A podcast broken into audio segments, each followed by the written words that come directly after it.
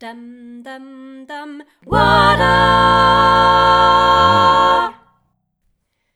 Hallo und herzlich willkommen beim Podcast Chor und Stimme.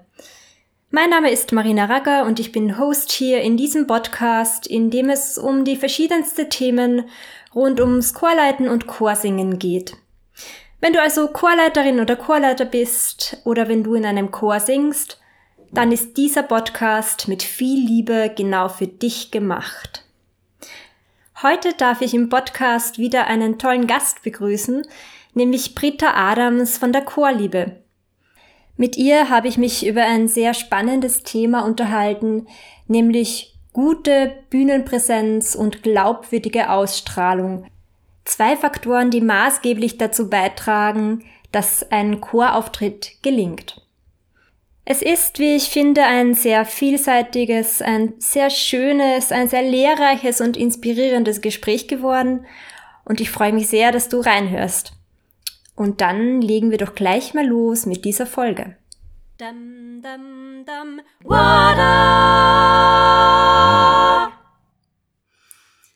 Heute im Podcast Chornstimme zu Gast ist die wunderbare Britta Adams. Britta ist unter anderem als Chorsängerin, als Chorleiterin, aber auch als Unternehmerin tätig, denn sie hat 2015 ihr eigenes Unternehmen gegründet, die Chorliebe. Und die Chorliebe ist bestimmt vielen Chormenschen da draußen ein Begriff. Und Britta ist eine absolute Fachfrau, wenn es um das heutige Thema geht, nämlich die überzeugende Ausstrahlung beim Chorsingen. Ich freue mich sehr, dass du heute zu Gast bist. Herzlich willkommen im Podcast, liebe Britta. Dankeschön, Marina. Freue ich mich auch sehr. Ähm, bevor wir jetzt tief einsteigen in unser Thema, würde mich ähm, interessieren, ein bisschen was über dich zu erfahren und über deine vielfältigen Tätigkeiten. Was machst du alles und wo bist du tätig? Also wir haben unseren Unternehmenssitz in Dortmund im Ruhrgebiet in Deutschland und ähm, wir sind aber hauptsächlich online im Moment unterwegs. Normalerweise machen wir Seminare und Coachings für Chöre, für Chorleiter, für Vorstände, für Choreo-Teams, also für alle, die sich um das Wohlergehen der Chöre kümmern. Und wir haben hier einen, ja, einen großen Saal in Dortmund, wo diese Seminare normalerweise stattfinden. Aber im Moment äh, haben wir uns online verlegt. Und das ist auch interessant und sehr spannend. Ich mache das seit ungefähr 30 Jahren, wobei ich früher eigentlich wow. mehr äh, rumgefahren bin, ne? so als Coach von Chor zu Chor, bis ich dann einen eigenen Raum hatte. Ähm, ja, und wir haben eigentlich bis äh, Anfang diesen Jahres hauptsächlich Chorkleidung verkauft, also Chorkonzepte gemacht für Kleidung auf der Bühne oder auch für Freizeitkleidung und so. Und wir haben die bedruckt und selbst herstellen mhm. lassen und so weiter. Und dann kam aber Corona und dann war uns sehr schnell klar, also bereits im, im März wussten wir, das wird jetzt erstmal nichts mehr, weil die Chöre ja nicht auf die Bühne gehen. Und dann haben wir uns eben etwas umstrukturiert und ich habe mich jetzt wieder auf dieses Hauptthema verlagert. Ja, ich habe ja deine Tätigkeiten über die letzten Monate und über dieses verrückte letzte Jahr eigentlich recht intensiv mitverfolgt. Ähm, für mich war das sehr inspirierend, was du da alles auf die Beine gestellt hast. Und ich hatte irgendwie den Eindruck, dass Corona vielleicht äh, so eine Art Energy Boost auch für dich war oder dass, dass das noch viele neue kreative Ideen in dir freigesetzt hat. Äh, liege ich da richtig in meiner Wahrnehmung? Äh, ja und nein. Also eigentlich bin ich immer so drauf. ich kann gar nicht anders, als mir immer mhm. neue Sachen ausdenken, weil das einfach zu mir gehört, wie zu vielen anderen äh, kreativen Menschen natürlich auch. Ähm, aber dieses Mal war es eben so, dass es erst dieses große Loch gab. Äh, man, da bin ich ja quasi, sind wir ja ein bisschen verschwunden von der Bildfläche im, im März, April, Mai. Und ich musste mich dann erstmal neu sortieren und sammeln. Und als ich dann im, im September entschieden hatte, doch, das mache ich trotzdem weiter. Ich glaube an die Zukunft der Chormusik. Ich glaube daran, dass das wieder ganz neu auferstehen wird. Ähm, da habe ich richtig Lust bekommen. Das liegt auch daran, dass ich unheimlich gerne mit diesen ganzen Medien arbeite. Ich liebe es, das auszuprobieren, diese Kameraschnittprogramme, äh, Audioprogramme auszuprobieren. Und ähm, ich wollte schon immer Online-Kurse erstellen. Also das, diese mhm. Idee ist schon schon sehr viel älter. Und dann habe ich es einfach gemacht, weil jetzt die Zeit da ist dafür. Ja, aber die Liebe dahinter, das, das merkt man ganz einfach, finde ich. Das spürt man total. Ja, ich bin übrigens auch ein, ein, Fan von euren Taschen. Ich, ich liebe zum Beispiel die Tasche Singen ist Ausatmen in schön. Mit der marschiere ja. ich eigentlich die halbe Zeit herum. ähm, ja, vielleicht ähm, würde mich eine letzte persönliche Frage noch interessieren, bevor wir in das Thema einsteigen, nämlich wie und wann hast du eigentlich deine Liebe zum Chorsingen, zum Chorleiten und überhaupt zum ganzheitlichen Ausdruck, also zum Tanzen und Singen, wann hast du diese Liebe entdeckt? Die Liebe zum Tanzen, die habe ich, glaube ich, äh, tatsächlich mit auf diese Welt gebracht. Ich kann mich an keine Zeit erinnern, an der ich nicht getanzt hätte. Insbesondere als ich klein war. Ich habe immer die Wohnzimmer freigeräumt und da äh, Flashdance getanzt und alles, was man eben so getanzt hat in der Zeit. Also äh, das mache ich eigentlich schon immer. Ich bin auch ähm, vom Beruf Gymnastiklehrerin, Sport- und Gymnastiklehrerin mhm. und habe eben da eine sehr intensive Ausbildung genossen, wie man eben mit Erwachsenen arbeitet, was ja noch mal ein bisschen unterschiedlich mhm. ist und ein bisschen anders. Ähm, das Chorleiten kam eigentlich mehr zufällig dazu.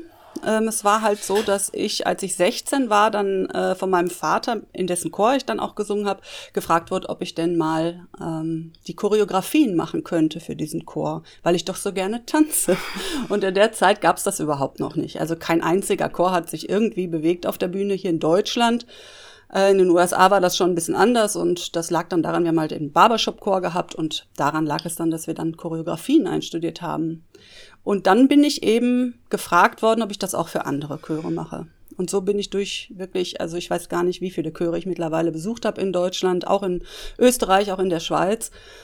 Und ich habe natürlich viel gesehen und es hat sich unheimlich viel herangebildet an, an Lust, auch das selbst auszuprobieren. Wie würde ich denn daran gehen? Ähm, mhm. Wie würde ich denn Musik rausbekommen aus den Leuten. Und äh, ja, dann habe ich einfach Spaß daran gekriegt und habe es einfach gemacht. Ne? Ich bin also jetzt keine ausgebildete ähm, Chorleiterin, sondern komme vom Tanz. Es ist so spannend, weil doch ein durchlässiger Körper, ein, wie soll ich sagen, ein positives Körpergefühl doch meiner Ansicht nach zumindest maßgeblich dazu beiträgt, dass eine Stimme schön und voll klingen kann. Ja. Ähm, vielleicht nehmen wir das jetzt als Einstieg in unser Thema. Ähm, ich habe mich nämlich in, eigentlich in den letzten drei Podcast-Folgen damit auseinandergesetzt, wie ein schöner Chorklang möglich wird oder was zumindest in meinen Ohren einen schönen Chorklang ausmacht. Und bin da für mich zum Ergebnis gekommen, dass der Chorklang einerseits homogen sein soll, ausgeglichen sein soll, dass im Optimalfall der Chor intonationssicher singt, dass der Chor flexibel ist, was die musikalische Gestaltung betrifft, den Ausdruck betrifft, aber auch die Stilistik des zu singenden Stückes betrifft. Mhm. Aber zu einem gelungenen Chorauftritt gehört eben auch mehr dazu. Eine gute Bühnenpräsenz, ähm, ein überzeugender Auftritt, ähm, eine gute Ausstrahlung, so dass überhaupt möglich ist, dass man in eine gute, spannende Interaktion mit dem Publikum treten kann. Jetzt meine Frage an dich. Was macht für dich eine gute Bühnenpräsenz aus? Also in erster Linie mal, dass man keine Angst hat. Dass die Angst, etwas falsch zu machen, möglichst gegen Null geht. Weil wenn ich erstmal in diese Verspannung komme, dass ich alles richtig machen möchte und keinen Fehler, dann ist die schöne Ausstrahlung schon weg. Mhm. Dann ist auch übrigens alles das weg, was du gerade gesagt hast. Also ne, mhm. ein ausgeglichener Chorklang. Also alles, was du genannt hast, ist ja das, worauf wir hinarbeiten. Aber wie kriegt man das? Und auch vor allen mhm. Dingen in der Stresssituation ähm, vor Publikum. Naja, aber da spielt auch die Chorleiterin, der Chorleiter eine, eine wichtige Rolle, oder? Also, dass ja. er oder sie es schafft, den Sängerinnen die Angst zu nehmen und Vertrauen Absolut. aufzubauen, dass, dass, sie, dass sie alles ganz dürfen. Genau. Ja, also das ist wirklich ganz, ganz wichtig, weil man darf nie unterschätzen, dass die Menschen, die in unseren Chören singen, sich selbst ja nicht als Sänger oder Musiker betrachten, sondern ich singe halt aber nur im Chor. Das ist so eine ganz typische Aussage, nee, ich, oder vielleicht sogar, ich singe gar nicht nur im Chor. Ne? Also dieses Selbstbewusstsein, die eigene Stimme betreffend, ist nicht so besonders groß.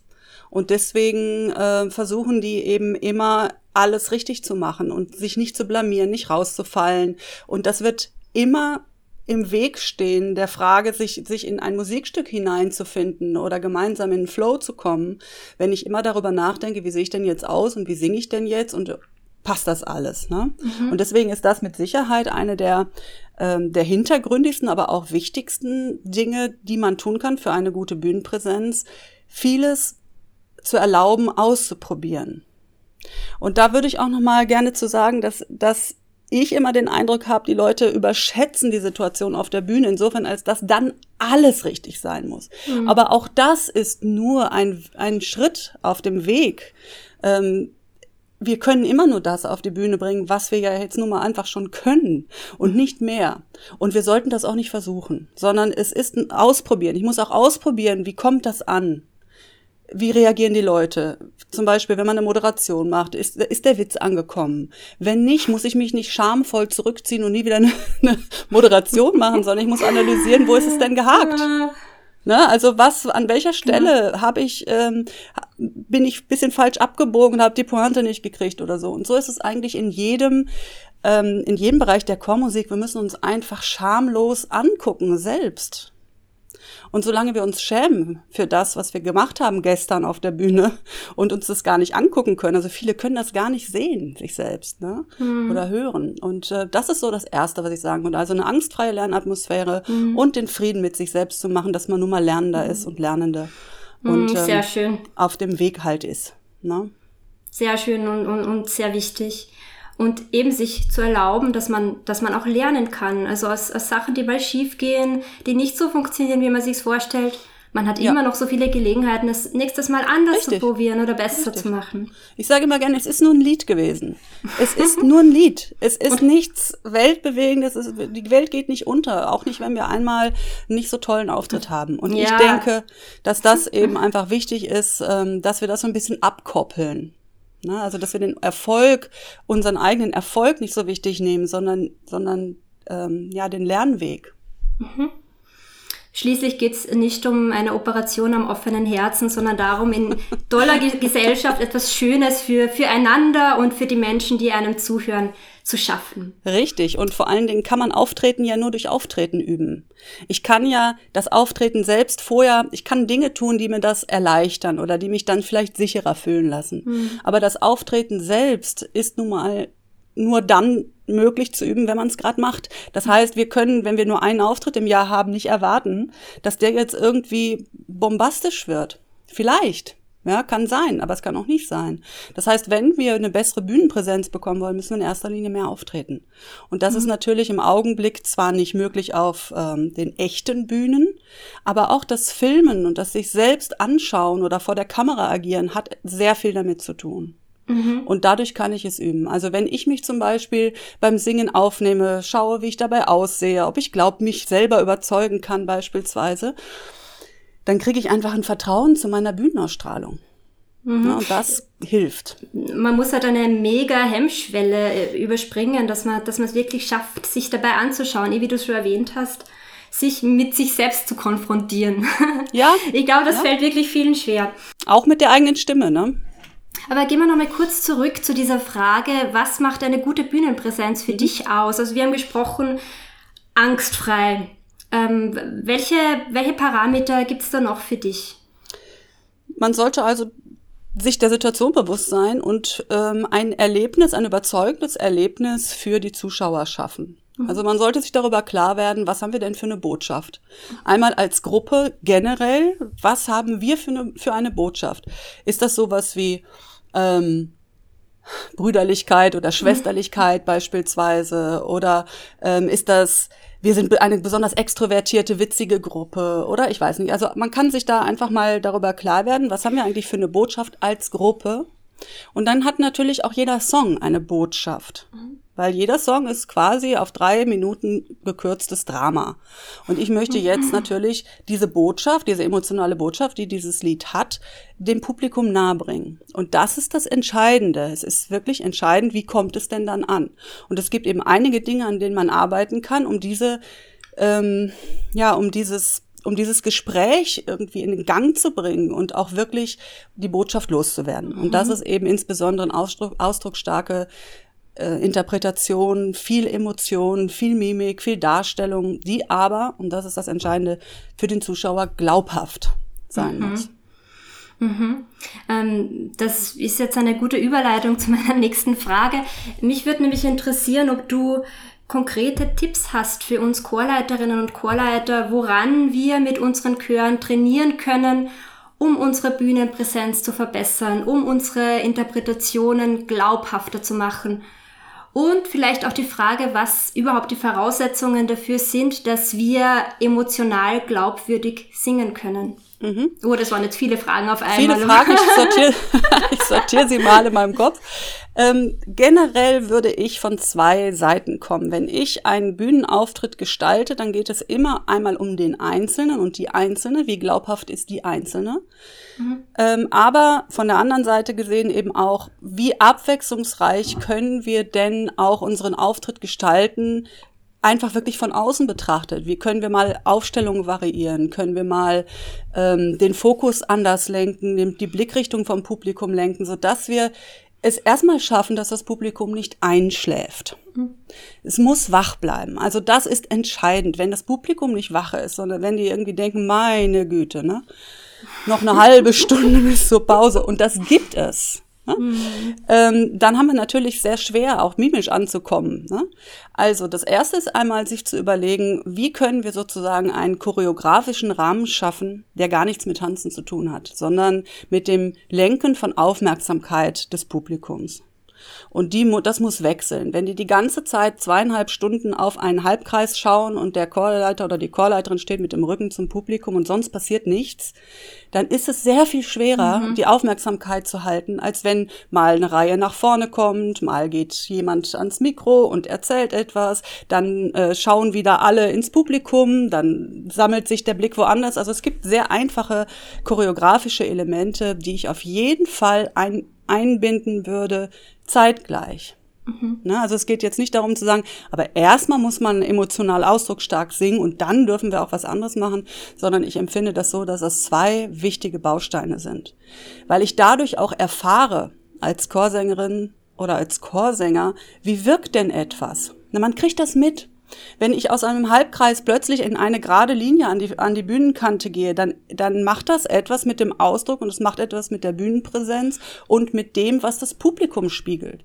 Und das ist so wichtig, dass ich mich also als Bühnenkünstler betrachte und nicht als jemand, der Hobby Chorsingen hat und mhm. irgendwie da einmal draufgeschmissen wird im Jahr auf die Bühne und sich da unwohl fühlt. Ja, schließlich ist es so, dass es, dass so ein Konzert ja nicht nur eine, eine Aneinanderreihung von zwölf Chorstücken ist, sondern im Optimalfall, dass es wirklich eine Dramaturgie gibt vom ersten bis zum letzten Stück und genau. dass man das, dass man gut auch auf die Bedürfnisse des Publikums eingeht. Aber richtig. also die Vorbereitung von solchen von solchen Programmen, das erfordert richtig, richtig viel Zeit und, und Aufwand. Das kennst ja, du wobei auch. die, die Elemente gar nicht so, es gibt nicht tausend Elemente und wir brauchen auch nicht tausend. Wenn, mhm. wenn man in einem Auftritt drei, vier, fünf Mal sich drum kümmert, dass, ähm, dass etwas wechselt, dass mhm. etwas neu und frisch wird, dann reicht das ja erstmal aus.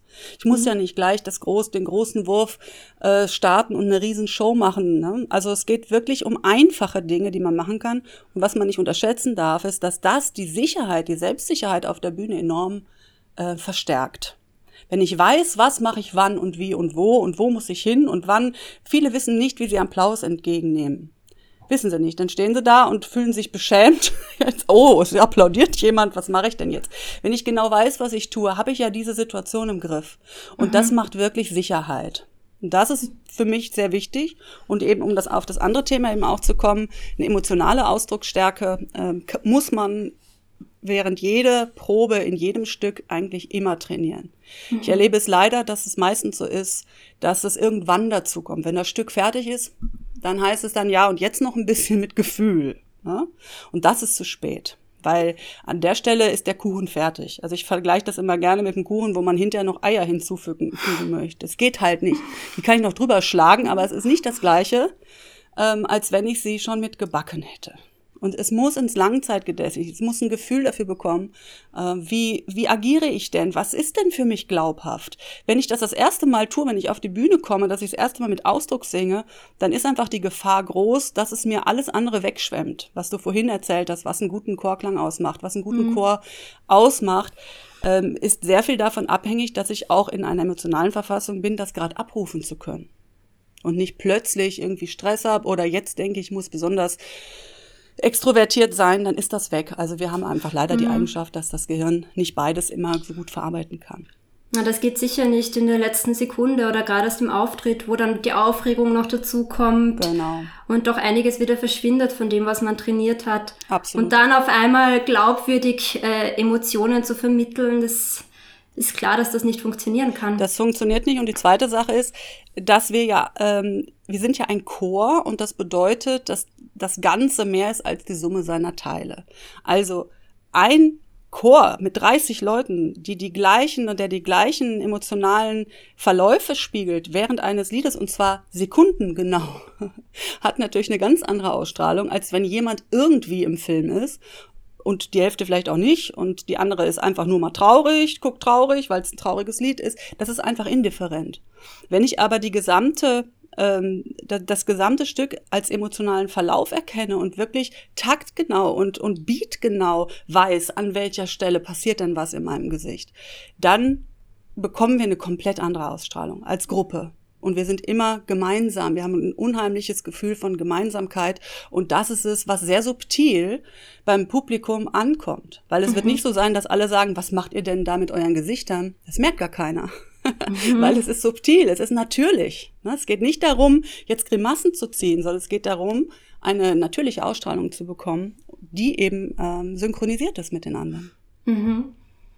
Was ich auch ganz spannend finde, was ich von dir gelesen habe, du schreibst über die, die fünf Grundemotionen, ähm, die, es, die es gibt. Ähm, wie, äh, erstens mal, welche sind das und wie, wie können wir diese trainieren? Ähm, also welche das sind, da, da kursieren im Netz äh, sehr, sehr verschiedene Ideen. Also es hm. gibt zwar Überschneidungen, aber ich habe für mich fünf herausgesucht, die ich als die wesentlichen ähm, Emotionen sehe, die man in der Chormusik gebraucht. Ähm, und es ist eben so, dass jeder Mensch auf dieser Welt diese Emotionen auch erkennt. Das ist zum Beispiel Trauer. Also wenn ich die Augenbrauen in der Mitte hochziehe, dann habe ich einen traurigen Ausdruck und das Schöne ist eben, es wirkt auch in mich zurück. Ich fühle auch einen Funken Traurigkeit, wenn ich so schaue.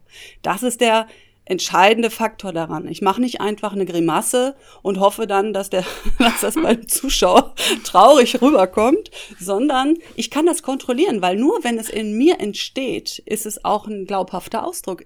Mhm. Und dann reagieren die Spiegelneuronen von den anderen. Also das ist einmal Trauer, das ist natürlich Freude. Das sind die beiden extrem wichtigsten ähm, Emotionen, die wir brauchen. Dann gibt's aber auch noch sowas wie Überraschung und Angst, also die Augenbrauen so hoch zu ziehen, was manche leider immer machen. also das ist nicht der Sinn, die müssten dann wieder runterkommen irgendwann. Wut gibt es und Entschlossenheit, also es sind immer so, es ist nicht immer nur ein Gefühl, sondern es ist so eine Gefühlswelt ne, zwischen Wut und Entschlossenheit. Und dann gibt es noch äh, Verwirrung.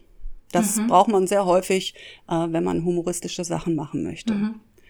Und das ist das Entscheidende ist, dass ich diese emotional, also ich einfach weiß, ja, also jetzt äh, Wut, Augenbrauen runter. Das muss ich einfach mhm. wissen, das muss einfach auf Zack passieren. Und wir müssen natürlich den Mund rauslassen aus diesen mimischen Sachen. Das heißt, wir konzentrieren uns auf die Augen und insbesondere auf die Augenbrauen. Mhm. Mhm. Interessant. Du hast auch gerade vorher was Spannendes gesagt betreffend die Emotion Traurigkeit. Ähm, wenn du tatsächlich die Augenbrauen in der Mitte hochziehst und du schaust so, ich sehe ja Britta gerade über das Zoom-Meeting, sie, sie schaut wirklich sehr traurig aus, wenn sie das tut. Mitleiderregend, genau, das ist das Wort. Ähm, wenn, also betreffend diese Emotion Traurigkeit, wenn, wenn du die Augenbrauen hochziehst, dass du tatsächlich diesen Funken Traurigkeit in dir spürst. Das bedeutet umgekehrt ja auch, ähm, wenn wir die, wenn wir das Lächeln darstellen, wenn unsere Wangen sich heben, unsere, unsere Augen lächeln, selbst wenn wir in dem Moment vielleicht gar nicht glücklich wären, wird das bedeuten, dass wir es schaffen könnten, mit dem Ausdruck uns zumindest eine Spur glücklicher ja. zu fühlen als vorher. Ganz Sehe genau ich das so richtig? Ist das. Genau so ist es, ja. ja. Das, das, ich glaube, das ist auch, ähm, man, man, sagt ja, man sagt ja, Singen macht glücklich und es ist tatsächlich so. Also wir arbeiten ja als ChorleiterInnen oft mit dem Bild, inneres Lächeln, inneres Staunen, Freude. Mhm. Was mache ich aber als Chorsängerin, wenn ich gerade total ähm, abgehastet vom Tag, ähm, da machen die Kinder noch Probleme, in der Arbeit ist es stressig. Wenn ich so in die Chorprobe komme, denke, boah, eigentlich bin ich total ausgelaugt und fühle mich so gar nicht freudig, mhm. glücklich. Mhm. Ähm, denkst du also, es hilft allein diese Einstellung des, ähm, des Lächelns, dass man sich am Schluss der Probe eine Spur glücklicher fühlen kann. Ja, natürlich. Das liegt natürlich an vielen anderen Dingen auch, dass das Singen einfach warum auch immer, auf magische Weise einen sowieso glücklich macht. Ne? Mhm. Also meistens geht's einem ja nach der Probe besser als vorher. Also mir auch. Selbst wenn ich als Chorleiterin vorher gestresst bin, hinterher äh, fühle ich mich gelöst und könnte irgendwie nochmal anfangen mhm. mit dem Tag. Ne? Ähm, es gibt natürlich, also ich finde es wichtig, sich klar zu machen, dass diese, diese Mimik einen Funken dieser Emotion auslöst. Mhm. Sie schmeißt einen nicht jetzt von jetzt auf gleich in etwas ganz Neues, sondern sie bleibt natürlich, wir sind ja in der Situation. Das heißt, ich bekomme ein, ein etwas besseres Gefühl oder so, ne? Und deswegen ist natürlich das Grundgefühl, mit dem ich da bin, schon wichtig. Weil natürlich dominante Gefühle diese Sachen auch ausradieren mhm. können ich muss ja erstmal mich auch drauf einstellen wollen. Man wird wahrscheinlich merken, dass wenn man richtig schlecht drauf ist, man einfach auch nicht bereit ist, ähm, jetzt eben mal einfach mal glücklich zu gucken, mhm. weil das nicht passt, weil das einfach nicht geht. Und da da kann ich auch nichts gegen machen. Also das ist dann natürlich die Gesetzmäßigkeit. Deswegen müssen wir uns natürlich auch darum bemühen, eine sehr gelöste und fröhliche und spielfreudige Atmosphäre in der Probe zu mhm. kreieren, mhm. so dass jeder seine Sorgen auch draußen lassen kann und wenn sie und, oder er zur Probe reinkommt, sofort eine Fröhlichkeit herrscht. Mhm. Das ist natürlich viel besser, als wenn da sich erstmal alle hinschluffen und sich hinsetzen und dann äh, erstmal gucken, wer so da ist. Also die, die Frage ist natürlich auch, bringe ich die Körper auch in eine aktive Position, also bewegen, stehen beim Singen. Mhm. Wer in der Probe nicht stehen kann, wie soll der an, auf dem Konzert stehen? Also wir müssen singend stehen. das geht gar nicht anders. Mhm. Und das sind so Sachen, die man auf jeden Fall tun kann, um das zu erleichtern. Mhm. Und natürlich Spielfreude. Ausprobieren, lachen, witzig, äh, witzige Dinge ausprobieren und nicht immer in diesem, in diesem Denkschema, was ist richtig und was ist falsch zu bleiben. Mhm. Ich glaube, das ist eine der wichtigsten Grundvoraussetzungen, damit das Arbeit mit der Mimik auch wirklich richtig Spaß macht. Und das soll es ja tun. Mhm. Ne? Als Kind hat man ja diese Spielfreude, Sachen einfach auszuprobieren und, und wirklich ähm, spontan auch auf Sachen zu reagieren. Irgendwie tra trainiert man sich das im, im, im Laufe des Lebens leider ab. Ja. Aber vielleicht kann gerade ähm, das Chorsingen ein Terrain sein, wo man, wo man diese Leichtigkeit, diese Spielfreude, dieses sich trauen und experimentieren, wo man das wieder entdecken kann. Auf jeden Fall. Dazu braucht man natürlich eine Chorkultur, die das erlaubt. Also keine Kritik untereinander, kein, also dass man einfach weiß, wir kritisieren uns nicht, sondern wir unterstützen uns in dem Ausprobieren von neuen Dingen. Das sind solche einfach auch chorkulturelle Dinge, die man setzen muss, damit das mhm. funktionieren kann. Und wenn ich zum Beispiel gewöhnt bin, dass immer vorm Einsingen kommt ein 10 Minuten, 5 Minuten Spiel, äh, Improvisationsspiel, Schauspielübung, mhm. stell dir vor, du wärst und so, ne? Ähm, dann kommen wir ja schon in einen ganz anderen Flow rein. Und das ist wirklich wichtig, dass wir die Gruppe als eine dynamische, lebendige Gruppe empfinden. Da äh, hat der Chorleiter allerdings, hm, muss ich ihn ein bisschen in Schutz nehmen oder die Chorleiterin, äh, die ja für die Qualität auch zuständig ist. Mhm. Und ähm, es ist nicht möglich, in einem mies gelaunten Chor eine gute Qualität herzustellen. Das behaupte ich jetzt erstmal. Oder es ist viel aufwendiger. Das heißt, der Chor muss gut gelaunt sein, äh, entspannt und gelöst, damit ich wirklich gut arbeiten kann. Aber das führt natürlich auch zu einem unkonzentrierten äh, Hühnerhaufen im Zweifel.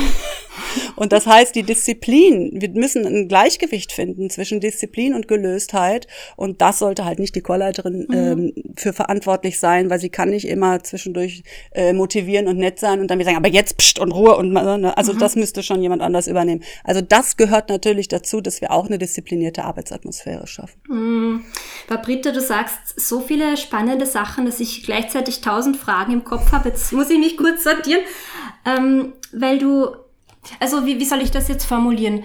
Ähm, es ist, ich nehme es so wahr, dass man als Chorleiterin, das Chorleiter auch in einer Art Dilemma steckt oder vielleicht besser eine Herausforderung vor sich hat, nämlich die immer knappe Probenzeit zu kombinieren mit dieser spielfreudigen äh, ja. Experimentieratmosphäre.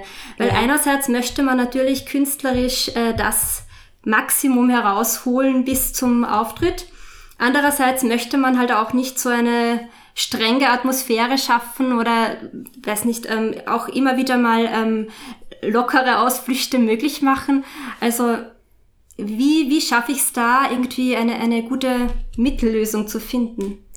Ja, also zunächst mal finde ich wirklich wichtig, dass für die Disziplin die Chorleitung nicht zuständig ist. Also das sollte jemand anders machen. Jemand anders sollte für Ruhe sorgen. Weil das funktioniert nicht zusammen, aus meiner Erfahrung, oder schlecht. Ähm, wenn man jedenfalls, ich bin nicht sehr äh, tolerant, was das ständige Gequatsche angeht. Also das ist wirklich was, was ich überhaupt nicht gut haben kann. Und da ist es schon wichtig, dass mir jemand eine ordentliche Atmosphäre erzeugt, also auch eine aufmerksame. Mhm.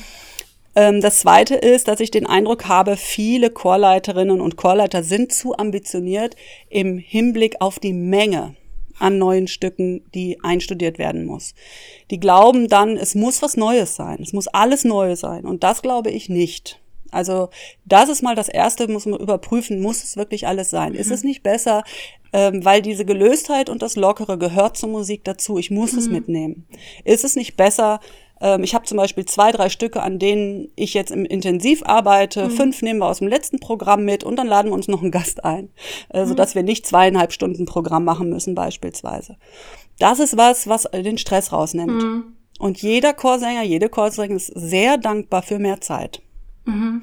Und natürlich Hausaufgaben. Ne? Also das ist ja auch etwas, was oft vernachlässigt wird. Äh, da sagt man zwar irgendwie in der Probe, ja, und guckt euch das nochmal an bis nächste Woche. Aber das wird natürlich nicht gemacht, ne? Äh, oder nur zu, zu geringen Teilen. Also da eben Hausaufgaben äh, wirklich sich zu einigen mit der Gruppe, wie viel Hausaufgaben machen wir in der Woche, was mhm. ist in mhm. Ordnung.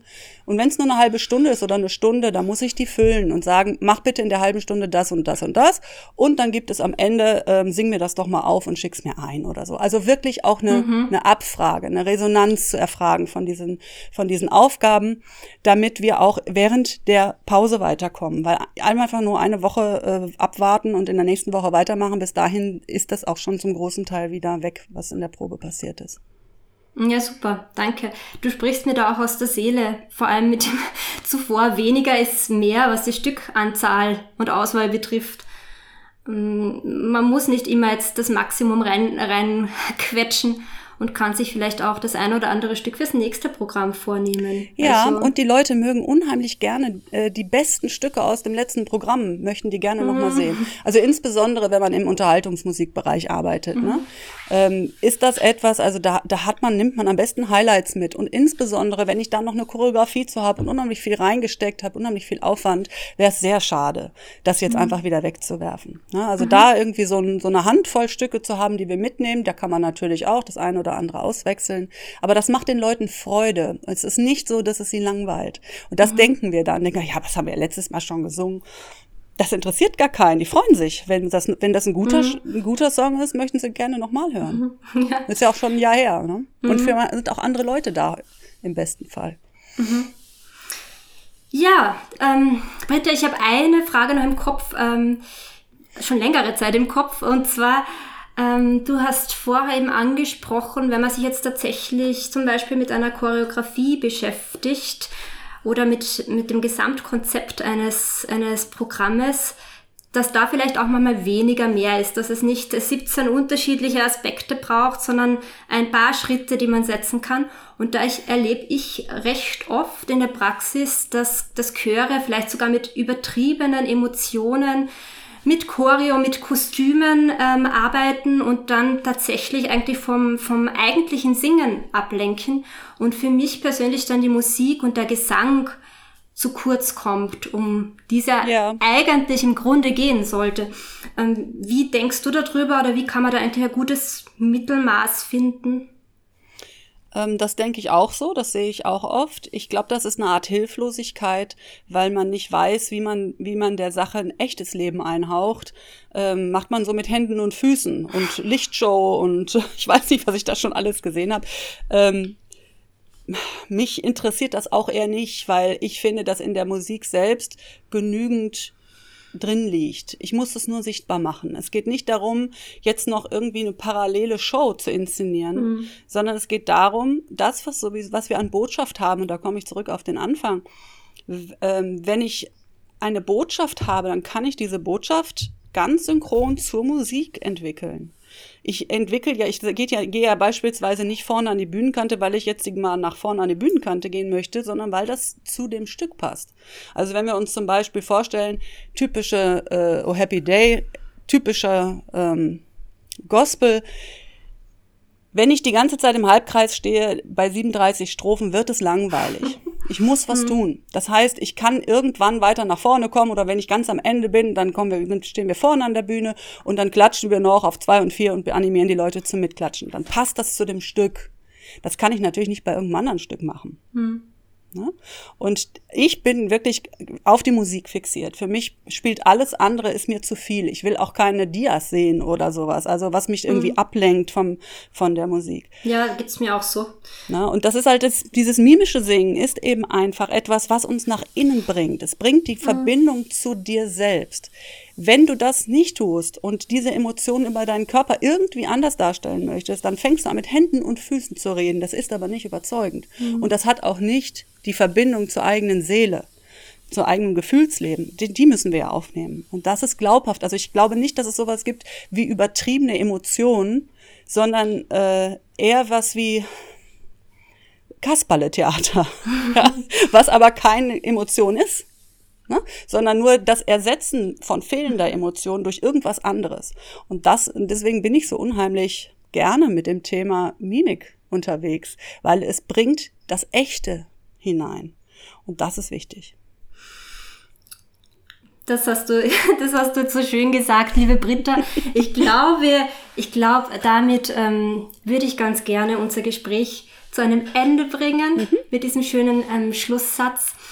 Ähm, wenn sich jetzt die Hörerinnen und Hörer da draußen genauso wie ich denken, die Britta ist mega inspirierend mit ihren Ideen und mit ihren Tätigkeiten, wo kann man denn mehr über dich erfahren, wenn man mit dir zusammenarbeiten möchte? Wo kann man dich in diesem World Wide Web da draußen finden? Ja, wir haben natürlich eine Internetseite, die heißt chorliebe.de. Und wir sind auch auf Facebook, einfach nach Chorliebe suchen. Also da sind wir kaum zu übersehen. Und es gibt immer Workshops und ähm, Einstiegsangebote von uns. Es gibt Intensivkurse, also es gibt alles Mögliche. Und wer Lust auf das Thema hat, ist herzlich willkommen. Ja, ich verlinke dein Angebot natürlich sehr gern in den Shownotes zur Podcast-Folge. Und ich freue mich, wenn wir in Kontakt bleiben, liebe Britta. Und ja, das machen wir auf jeden Fall. Jetzt hätte ich noch meine zwei Abschlussfragen an dich. Ähm, und zwar die erste Frage. Hast du ein Zitat oder einen Buchtipp oder sogar einen CD-Tipp, den du gern mit uns teilen möchtest und uns mit auf den Weg geben möchtest?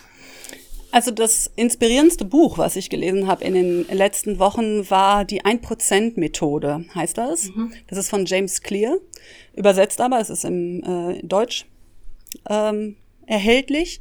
Und es geht eben darum, wie man möglichst kleine Lernschritte initiiert für seine Gruppen. Also ich sehe es natürlich jetzt aus der Perspektive von Gruppenleitung.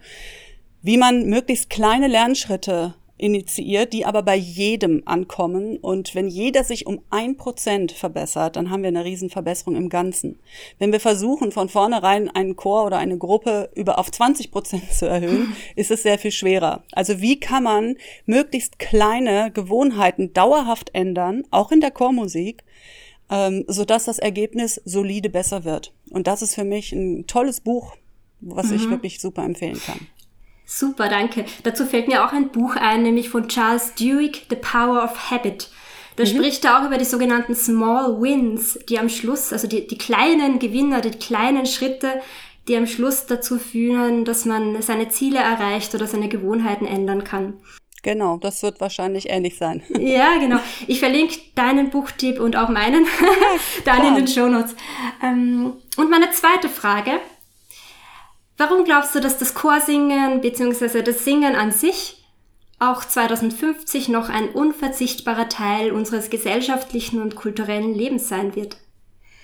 Ich glaube, das Singen an sich ist ein Grundbedürfnis äh, von Menschen. Deswegen werden sie auf jeden Fall immer singen, solange sie Menschen sind und äh, keine künstlichen Intelligenzen. Und äh, im Chor werden wir immer noch lange, lange singen, weil das einer der wenigen Orte ist, an dem wir unsere Individualität sehr kreativ zusammenwerfen können und was richtig Schönes Neues bei rauskommt. Da gibt es gar nicht so viele andere Bereiche. Und da bin ich ziemlich sicher, das ist ein großer, großer Gewinn. Sehr schön.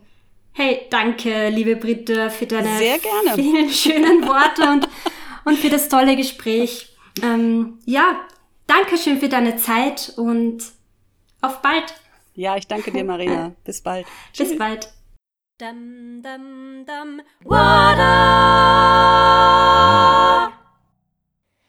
Ja, am Ende dieser Folge hoffe ich sehr, dass sie dir gefallen hat und dass du dir ein paar interessante Gedanken und Ideen daraus mitnehmen kannst. Die Links zur Folge gibt's wie immer in den Show Notes auf meiner Website marinaraga.at slash podcast. Dort verlinke ich dir natürlich auch gern den Buchtipp von Britta und den Kontakt zu ihr, wenn du Interesse hast, bei manchen Workshops dabei zu sein.